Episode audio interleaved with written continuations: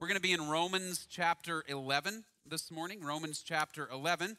And uh, as we dive into Romans 11, uh, some of you may know that uh, our own Trey Stevens is a professional artist.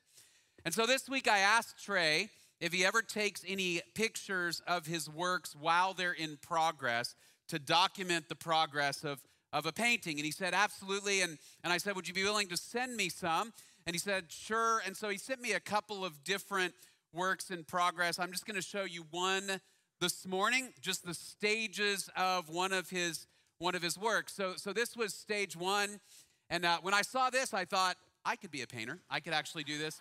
Uh, this looks great, you know. So uh, I was like, all right. So so then, you know, I, am not going to show you all of the stages that he sent me, but you know, a little bit further on in the process, uh, there's this. So you look at that and you're like, all right, what is this? What are we looking at here? Um, you know, you, maybe some clouds, maybe some sky, which is what it is. So, so here, here was stage three, right? So you can begin to see some mountaintops emerging and, and the clouds emerging. Um, you know, stage four, the trees start to come in. Uh, the snow on the mountaintops became a bit more vivid. All right, keep going. All right, so now we're getting really close to, to what it's probably going to look like at the end. And then uh, here was the here was the final product, which is beautiful absolutely amazing. Um, so, so I saw all of that and I thought, man, that's, that's really astounding to see how the painting comes together over time. But then I thought, you know, what if I commissioned Trey to paint me this scene? And then I came into his studio while he was at this stage. And I said, Trey, that's just a red canvas. But what I've paid you for is a beautiful mountain view, this beautiful painting, and I go, This isn't what I paid you for. What are you doing?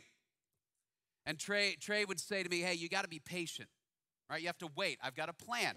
Uh, and, I, would say, Well, this doesn't look like a great plan, right? It's just, it's just a red canvas. And He's like, You got to trust me. I've got a plan to get from here all the way to the beauty of the mountain scene that you commissioned me to paint. And, and if I trusted him enough uh, with my money to paint this painting, then I ought to be able to trust the artist enough to say, okay, you've got a plan, a good plan to get from stage one to the end of the painting, that, that you've got a good plan as an artist to put it all together well.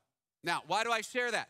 Because as we read the book of Romans, and especially Romans 9 through 11, we get the clear sense that we are living right now in the middle of God's plan.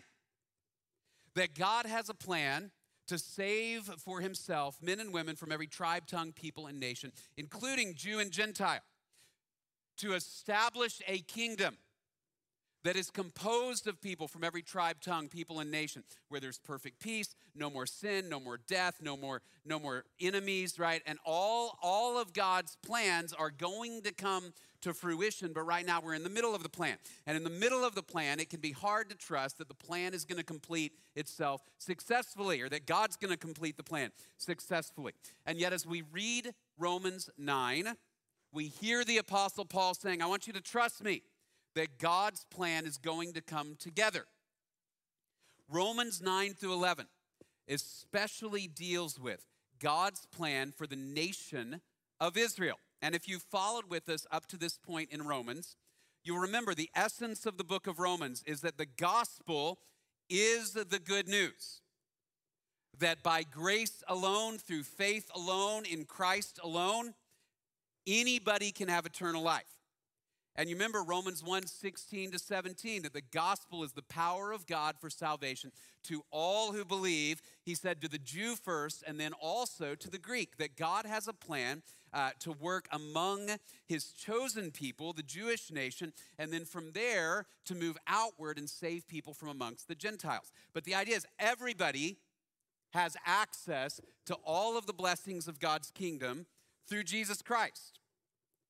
However, as we saw in Romans 9 and Romans 10.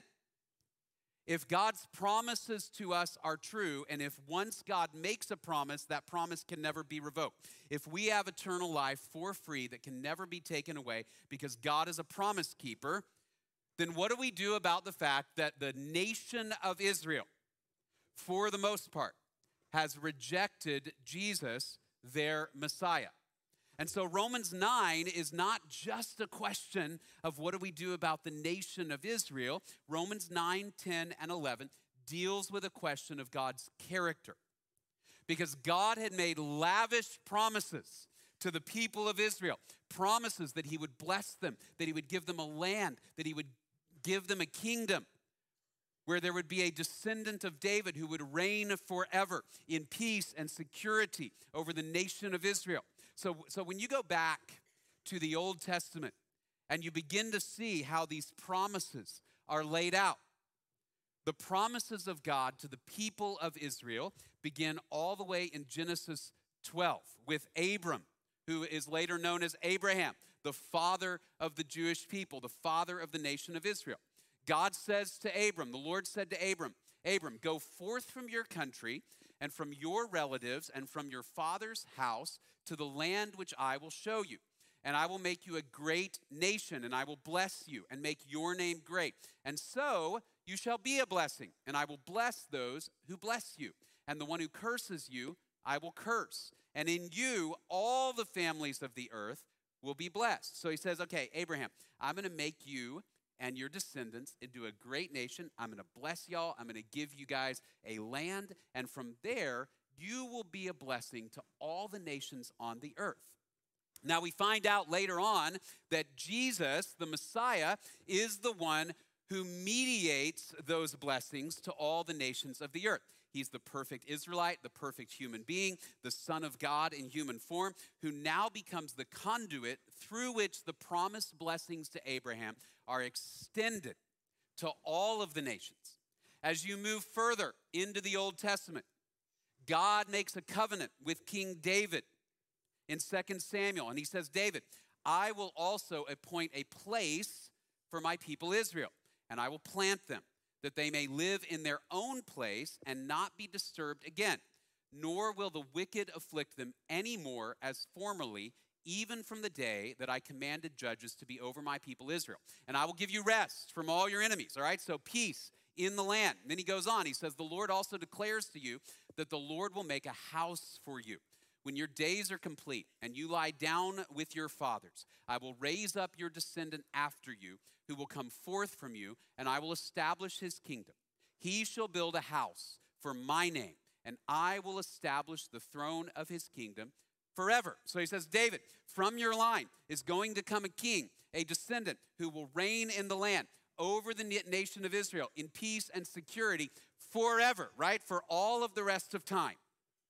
And so as we look at the nation of Israel, what we see is the subsequent history of the nation of Israel after David. You know, King Solomon, he expanded the boundaries of the land. But Solomon disobeyed God in, in many ways.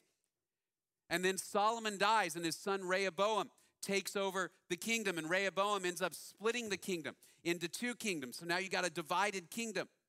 And both the north kingdom and the southern kingdom within Israel have a series of kings and a series of generations that are unfaithful to God. They are idolatrous and disobedient. And so, what does God do? He exiles them from the land.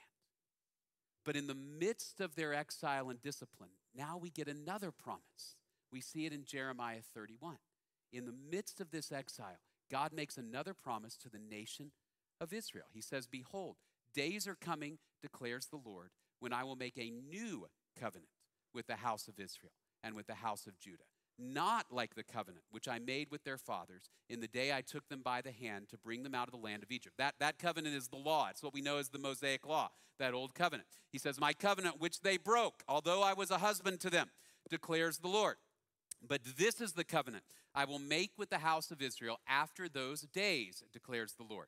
I will put my law within them, and on their heart I will write it, and I will be their God, and they shall be my people. They will not teach again each man his neighbor and each man his brother, saying, Know the Lord, for they will all know me, from the least of them to the greatest of them, declares the Lord. For I will forgive their iniquity, and their sin I will remember no more. And then Jeremiah goes on to describe how the people will live in the land. He describes the borders of the land.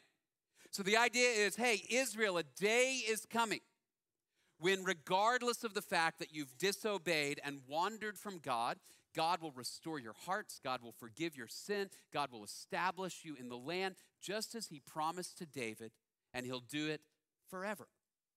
All right, so the dilemma then at the heart of Romans 9 through 11 is if God has made these promises to the nation of Israel, and those promises are received by faith in Jesus Christ, faith in the Messiah, then why is it that most of the nation of Israel has not believed in Jesus? And does that mean that all these promises God made to the nation of Israel, He's just set them aside? Does it mean that now, as Gentile Christians, as the Gentile church, we've just replaced Israel? Right? All those promises to Israel, that's Old Testament stuff. Now we're in a new era and the church has replaced the nation of Israel. Is that what it means? That's what Romans 9 through 11 is dealing with. Paul is going to give an emphatic no to the question of whether or not God has abandoned Israel. That's where he's taking us. Romans 9, Paul reminded us that God's decision to, to save some has always been based on the principle of election. In other words, an Israelite was never saved just because they were a descendant of Abraham, right? So remember, he says, okay, you had Isaac, you had Ishmael. The promises only came to Isaac. Then Isaac had two sons, Jacob and Esau. The promises only came to Jacob. God has always chosen some and not others. Then Romans 10, last week, we talked about, well, if that's true, why are people still held responsible to believe in Jesus? And so Paul systematically explained everybody's responsible because God's mercy is great. Everybody has an opportunity to respond to Jesus in faith. So everybody is called upon, Jew and Gentile, to believe in Jesus. Romans 11, then how is God going to fulfill these national promises to the nation of Israel? What's he going to do? How's it going to come together? What's the canvas going to look like when it's complete? Here's the essence of where Paul goes the gospel is good news because God's promises are reliable and his plan is perfect. He will fulfill his promises not only to you and me as recipients of salvation, but to the nation of Israel. Now, I realize that was a long introduction to Romans 11. But I think we need to understand the background that Paul is, is talking about as he asks the question right at the beginning of Romans chapter 11 Has God rejected his people? Because this is more than just an issue, again, of what's going to happen with the nation of Israel, this is a question of the character of God. If God made all those promises and he says, no, just kidding, I'm going to give all those promises to the Gentiles instead, that calls into question whether God, as we just sang a few minutes ago, keeps his promises. It calls into question Romans 8. If God says nothing can separate us from the love of God, which is in Christ Jesus, and we go, well, wait a second, He made eternal promises to the nation of Israel also. So if He breaks those promises to them, how do I know He won't break His promises to me?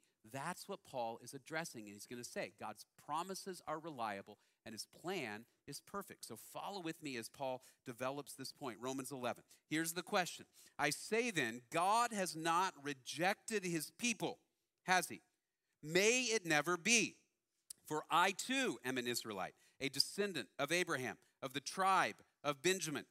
God has not rejected his people whom he foreknew. Or do you not know what the scripture says in the passage about Elijah, how he pleads with God against Israel? Lord, they have killed your prophets, they have torn down your altars, and I alone am left, and they are seeking my life. But what is the divine response to him? I have kept for myself 7,000 men who have not bowed the knee to Baal.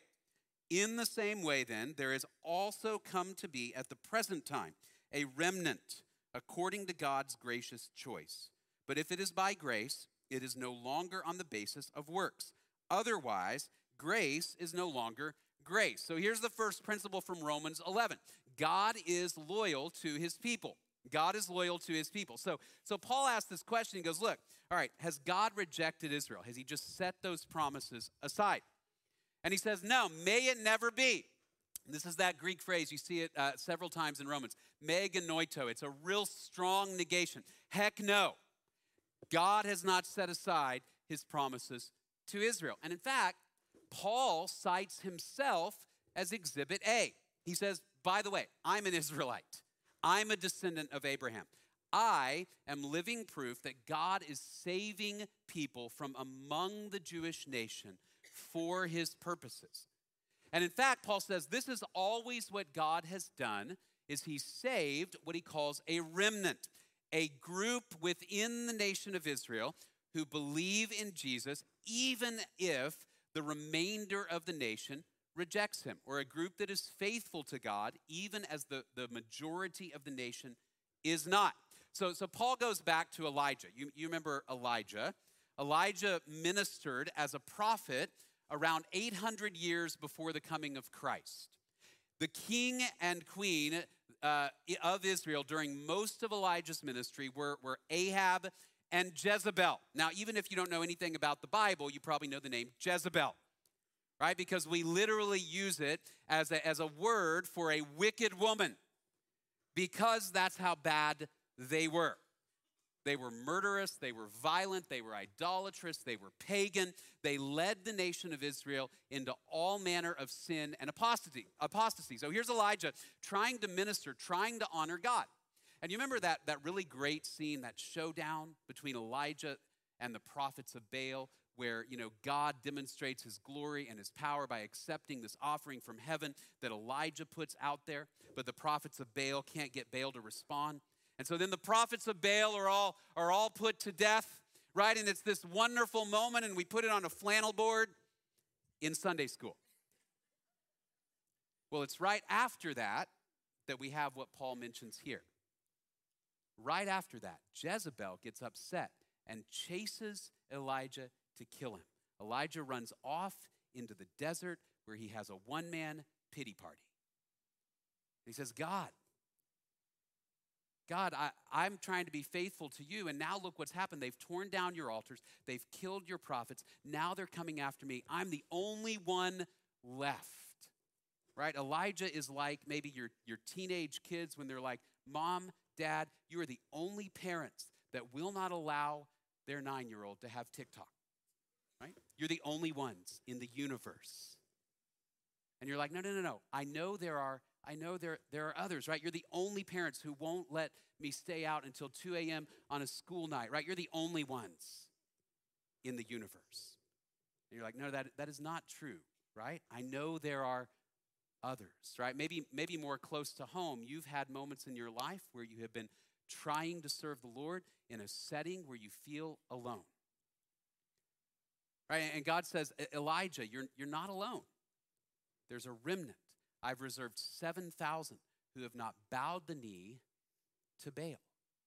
Elijah needed to understand in the midst of an unfaithful nation, God was still preserving for himself a remnant. And so Paul now goes on and he says, uh, It's the same today. He goes, By the grace of God, even today, there's a remnant, and Paul's one of them, among the nation of Israel who believe in Jesus. And he goes, God has always preserved a remnant by his grace, his choice. But remember, it's by grace, it's not by works. Otherwise, grace would no longer be grace. The idea being that God has chosen, according to his grace, to save some among the nation of Israel just as he's chosen according to his grace to save some among the Gentiles. And so he says, God has not abandoned his people, but God is still working among his people. And I think we can say with confidence, you know, that, that even the existence today of the nation of Israel and the Jewish people is evidence that God has not abandoned his people. And in fact, the, the, the reality that there are Jewish Christians who believe in Jesus among the nation of Israel, even today, is evidence that God has not abandoned his people. So th- there's two major um, ministries in the United States uh, toward the Jewish people to to share uh, Jesus with them, right? Two really big ones. There's, there's a lot, but there's two really big ones. One is chosen people. We actually, as a church, support chosen people. And then there's also Jews for Jesus. Their websites have a number of statistics about uh, how, many, how many Jews there are worldwide today, which is about 16 million around the world. And then uh, about, they estimate anywhere from 200,000 to 350,000 of the Jewish people are, are Messianic Jews. They believe Jesus is the Messiah. So somewhere between 1% and 2%. Right? And so you may be like, wow, 98% of the Jewish people don't believe in Jesus. But don't overlook that 2% do. And that that in and of itself is a miracle. And here's part of the reason for that. I'm going to guess that nobody in this room has met a Hittite or an Edomite or an Ammonite or a Philistine or a Babylonian.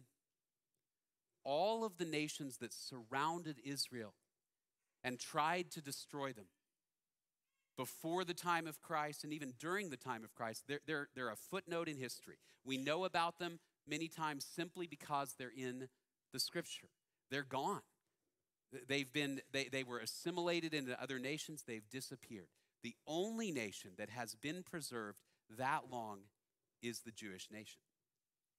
That continues to have this desire, in fact, to be in the land that God called Abraham to go to.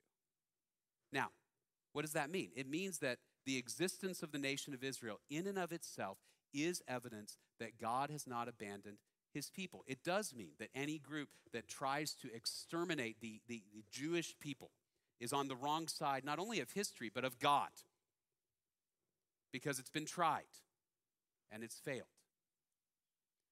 It also means that God is still drawing to himself men and women from among both the Jewish nation and the Gentiles. Now, that said, it does not mean that we say, okay, therefore, everything the modern state of Israel does is right and good. Because remember, as a nation, as a whole, this is Paul's argument. The nation of Israel currently is not responding in faith for the most part to the message of Jesus. But Paul would say, okay, God is loyal to his people. He's preserved them, he has a future for them, he has a plan for them, and he's preserving a remnant right? So god is loyal to his people but also also as paul has said throughout the book of romans god is merciful to all people merciful to all people. In other words he's not just saving jews he's also saving gentiles. So follow with me. I'm going to read a lot of verses here and then we'll break them down. But verses 7 to 24 what then? What israel is seeking it has not obtained but those who were chosen obtained it, and the rest were hardened. Just as it is written, God gave them a spirit of stupor, eyes to see not, and ears to hear not, down to this very day. And David says, Let their table become a snare and a trap, and a stumbling block and a retribution to them. Let their eyes be darkened to see not, and bend their backs forever. I say then, they did not stumble so as to fall, did they? May it never be. There it is again. But by their transgression, salvation has come to the Gentiles to make them jealous. Now, if their transgression is riches for their world, and their failure is riches for the Gentiles, how much more will their fulfillment be? But I'm speaking to you who are Gentiles. Inasmuch then as I am an apostle of Gentiles, I magnify my ministry. If somehow I might move to jealousy my fellow countrymen and save some of them. For if their rejection is the reconciliation of the world, what will their acceptance be but life from the dead? If the first piece of dough is holy, the lump is also. And if the root is holy, the branches are too. But if some of the branches were broken off, and you, being a wild olive, were grafted in among them, and became partaker with them of the rich root of the olive tree, do not be arrogant toward the branches. But if you are arrogant, remember that it is not you who supports the root, but the root supports you. You will say then, branches were broken off so that I might be grafted in. Quite right. But they were broken off for their unbelief, but you stand by your faith. Do not be conceited, but fear. For if God did not spare the natural branches, he will not spare you either. Behold then the kindness and severity of God. To those who fell, severity, but to you, God's kindness, if you continue in his kindness. Otherwise, you also will be cut off. And they also, if they do not continue in their unbelief, will be grafted in. for God is able to graft them in again. For if you were cut off from what is by nature a wild olive tree, and were grafted contrary to nature into a cultivated olive tree, how much more will these, who are the natural branches, be grafted into their own olive tree? All right, so let me pause there. There's a lot that we just talked about, but the essence of it is this that God says, okay, I have not abandoned the nation of Israel. I'm still working in them and among them. However, at the present time, God has allowed the hardening of the hearts of the majority of the nation of Israel because he wants to extend the mercy and grace of the gospel to the Gentiles as well. And Paul says the reason God has done that is that ideally, as the Jewish people begin to see Gentiles trusting in their Messiah, they will also be stirred up to jealousy to say, I want to participate as well in the blessings of the kingdom. Why? Because those promises were for us, for the Jewish people first. And so we want to be a part of what God is doing through Jesus. And so Paul says, I magnify my ministry in order that some may be prompted to jealousy, some of my own countrymen, so they would also come to know Jesus. Right? The idea is that the disobedience of the nation of Israel paved the way for the blessing of the Gentiles. That's you and me. This reminded me of, of an incident when I was a kid. I was maybe six or seven years old. And I had an older brother, and my older brother always got to stay up later than I got to stay up at night. I think his bedtime was like nine, mine was like eight, 8:30, something like that. What I remember, all I remember about this is that there was one day that my brother was, was acting the fool, disobedient, which was unusual for him. He was a typical firstborn, usually a pretty good kid, but he got in trouble. And, and all I remember, I don't remember exactly what he did, but he got in trouble. I remember the consequence. The consequence was that he had to go to bed at my bedtime, and I got to stay up until his bedtime. Things got reversed. So I remember sitting, watching TV, eating snacks with, with my parents while Dan, my older brother, was already in bed with the lights off. And I, I remember that because I thought, you know, in, in my young mind, I didn't think it this way, but it's like his, his disobedience and discipline has paved the way for my blessing and joy. Right? This is what Paul is saying. That the, the disobedience and subsequent discipline of the nation of Israel has paved the way for the Gentiles to come in. But he also says, don't forget, don't forget who those promises were made to. They were made to the nation of Israel. And so he says, look, don't grow arrogant against the chosen people of God, saying, look, we're, we're now better. We've now replaced them. We, we did what was right and they did what was wrong. He goes, no, no, no. It was a matter of God's mercy and grace. You were grafted in not because of your goodness, not because you deserved it, but because of their disobedience. And so, what you see is if you read the book of Acts, is often, in fact, almost always, the apostles will go and first they will share the gospel with uh, the, the Jewish people in the community. They'll go to the synagogue. But if it's rejected, they then leave the synagogue and they go preach to the Gentiles. The rejection of Jesus by the people of Israel paved the way for the Gentiles to hear the gospel. But, but here's, here's there, then where Paul goes. He says, I want you to understand that, that, God can work amongst one nation for a period of time, and then he can move and work amongst another nation. So when he says, look, don't be arrogant, but, but fear, you also can be cut off, he's not talking about losing salvation. He's not saying, because we've already seen Romans 8, you can't lose your salvation. He's not saying that, that God could take away salvation from those who believed in Jesus. He's talking about groups of people here. And he's saying, here's what I want you to understand.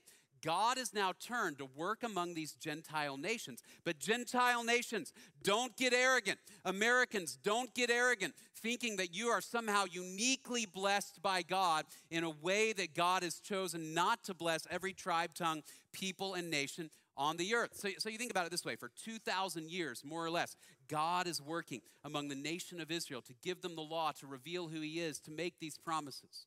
And then after the coming of Jesus, the gospel turns more toward the Romans and the Greeks who begin to believe in Jesus in large numbers for about four or five centuries. But then the, the Roman Empire decays and degrades into corruption and disobedience and, and evil. And so, so the gospel begins to move to other places in Europe and throughout the world. And then around the 16th and 17th century, there are massive revivals in England and Great Britain as the Spirit of God begins to move and the gospel takes root in those areas. And then England begins to decline and degrade. And the gospel in the 18th through about the middle of the 20th centuries begins to grow and thrive in the United States. And then the United States is able to send missionaries around the world. But you know, in the last 30, 40 years, Christianity has begun to decline in the United States as our country has moved further from God. And now, today, it's Latin America and Africa where the gospel is taking root and beginning to thrive. And so the idea is just remember, God can move amongst any group of people at any time in any way. Don't get arrogant. And you say, Well, I was grafted into these promises. The idea is that now, as a Gentile, I have access to the promises of God, the promises that God gave to the nation of Israel. But don't forget, you're still grafted in to somebody else's tree by God's mercy and grace.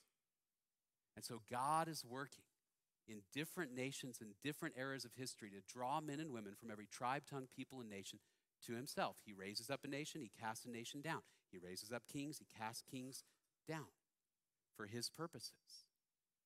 But now, where Paul takes us is he says, I, I want you to understand, though, that God is still faithful to his promises to the nation of Israel. That God is not done with the nation of Israel as a whole. Because God made some special and unique promises to the nation of Israel that we saw at the beginning of the morning that he still intends to fulfill. This is where he takes us in verses 25 to 32. He says, For I do not want you, brethren, to be uninformed of this mystery, so that you will not be wise in your own estimation, that a partial hardening has happened to Israel until the fullness of the Gentiles has come in.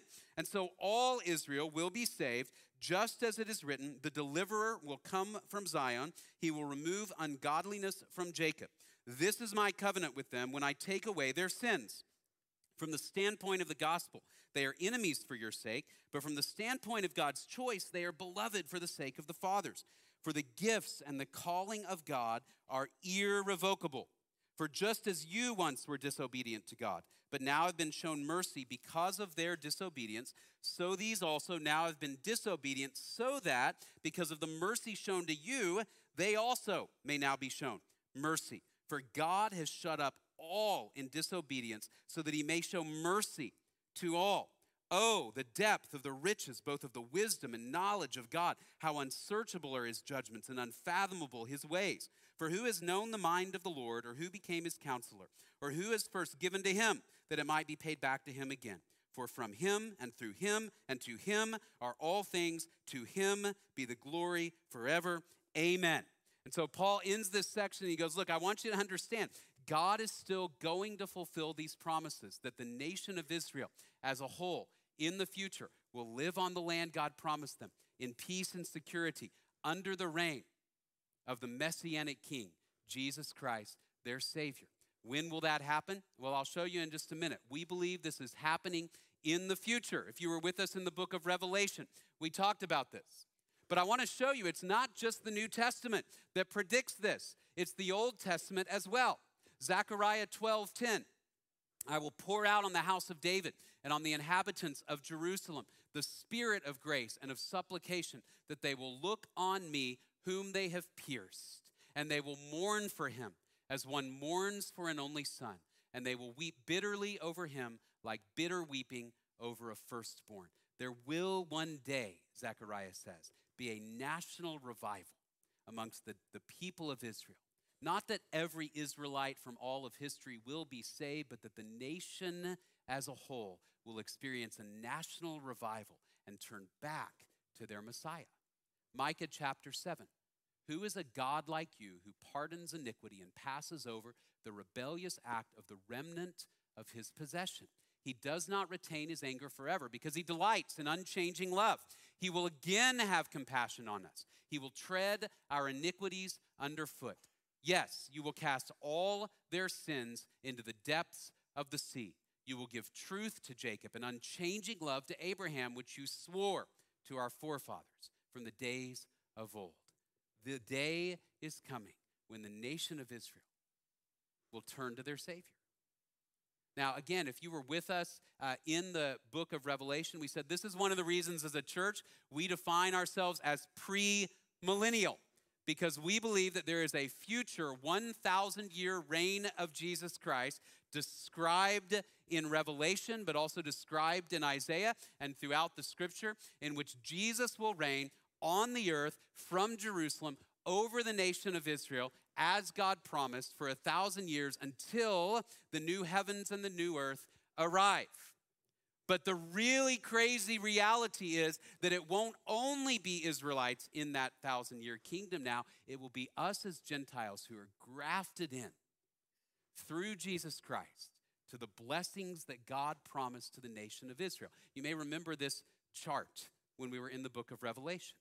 And I don't want to go through it in a lot of detail, but notice the next event we believe on the prophetic timeline is the rapture of the church, followed by this great tribulation period known as Jacob's trouble in the scripture. And the idea is that as God is disciplining and judging the nations, the nation of Israel comes to repentance and revival. And then Jesus comes back and his kingdom begins. Right? The reason that we are premillennial is not primarily because we like charts. It's because we believe God is a promise keeper. He keeps his promises to his people. And the day will come when the time of discipline and hardening will end and the time of blessing will come. When I was in elementary school, one day I got in trouble. I always, I, I always tended to get in trouble in class for um, laughing. I just would, somebody would say something and I would laugh and I couldn't control my laughter, and so I would get in trouble. And this particular teacher, I think it was my third grade teacher, her punishment for anybody that got in enough trouble was you had to write your numbers from 1 to 1,000. You had to sit down and write 1 to 1,000, which for a third grader might as well be like a billion, right? So I remember sitting there and I had to write one, two, three, four, you know. And as I'm doing it, I'm just like, this is this is like the hardest moment that I remember experiencing in that grade because I'm just broken and I'm crushed and I'm like, this is going to go on forever and ever. And so, so I wrote those numbers. I went home and I got off the school bus, came up my street. I saw my mom standing at the, uh, like in front of our house waiting for me. And I saw her and I, I just, when I saw her, I just burst into tears because I was just so like broken and upset by getting in trouble and this punishment. And, and I told her what I'd done and, and uh, you know, how it had gone in class. And I remember thinking, she's going to ground me now because I got in trouble in school. And so my mom looks at me and she sees the tears, she sees the sorrow, she sees the pain. And I remember she said to me, I think you've been punished enough. Go play. Right? The, the era of discipline gave way to the era of blessing. God says the day is coming when the era of discipline and hardening will give way to the era of blessing and renewal and revival, not only for the people of Israel, but for Gentiles as well, who have been graciously grafted in to these promises that God made to his people. God's promises are reliable, his plan is perfect. And that's why Paul ends with this beautiful benediction, talking about the grace of God, the plan of God, the wisdom of God. Because what Paul wants us to do from now through eternity is praise God for his grace. All have been shut up in disobedience, so that all might be shown mercy. The mercy of God extends farther and wider than any of us could imagine. And so we praise him for his grace. And we also trust his plan. If God can create the universe and author a plan to draw men and women to himself from every tribe, tongue, people, and nation, while keeping his promises to the people of Israel and keeping his promises of salvation to you and me, if God can do that perfectly, we can trust him on Monday morning. We can trust him when we don't understand what he's doing in our lives. We can trust him when we're like, I'm in the middle of whatever God is doing. And I don't know how the canvas is going to take shape, but I know He's good. I know He's got a plan. We know that the foundation of God's perfect plan for you and me is laid at the cross. That Jesus Christ died to pay the penalty for our sin and the sins of all mankind, so that our rebellion and disobedience against God doesn't destroy us, but instead we can be shown mercy and grace. He rose again, validating that his sacrifice on our behalf was more than enough. And all who trust in Jesus Christ, Jew and Gentile, from every tribe, tongue, people, and nation, will be saved by the grace of God. So we can trust his perfect.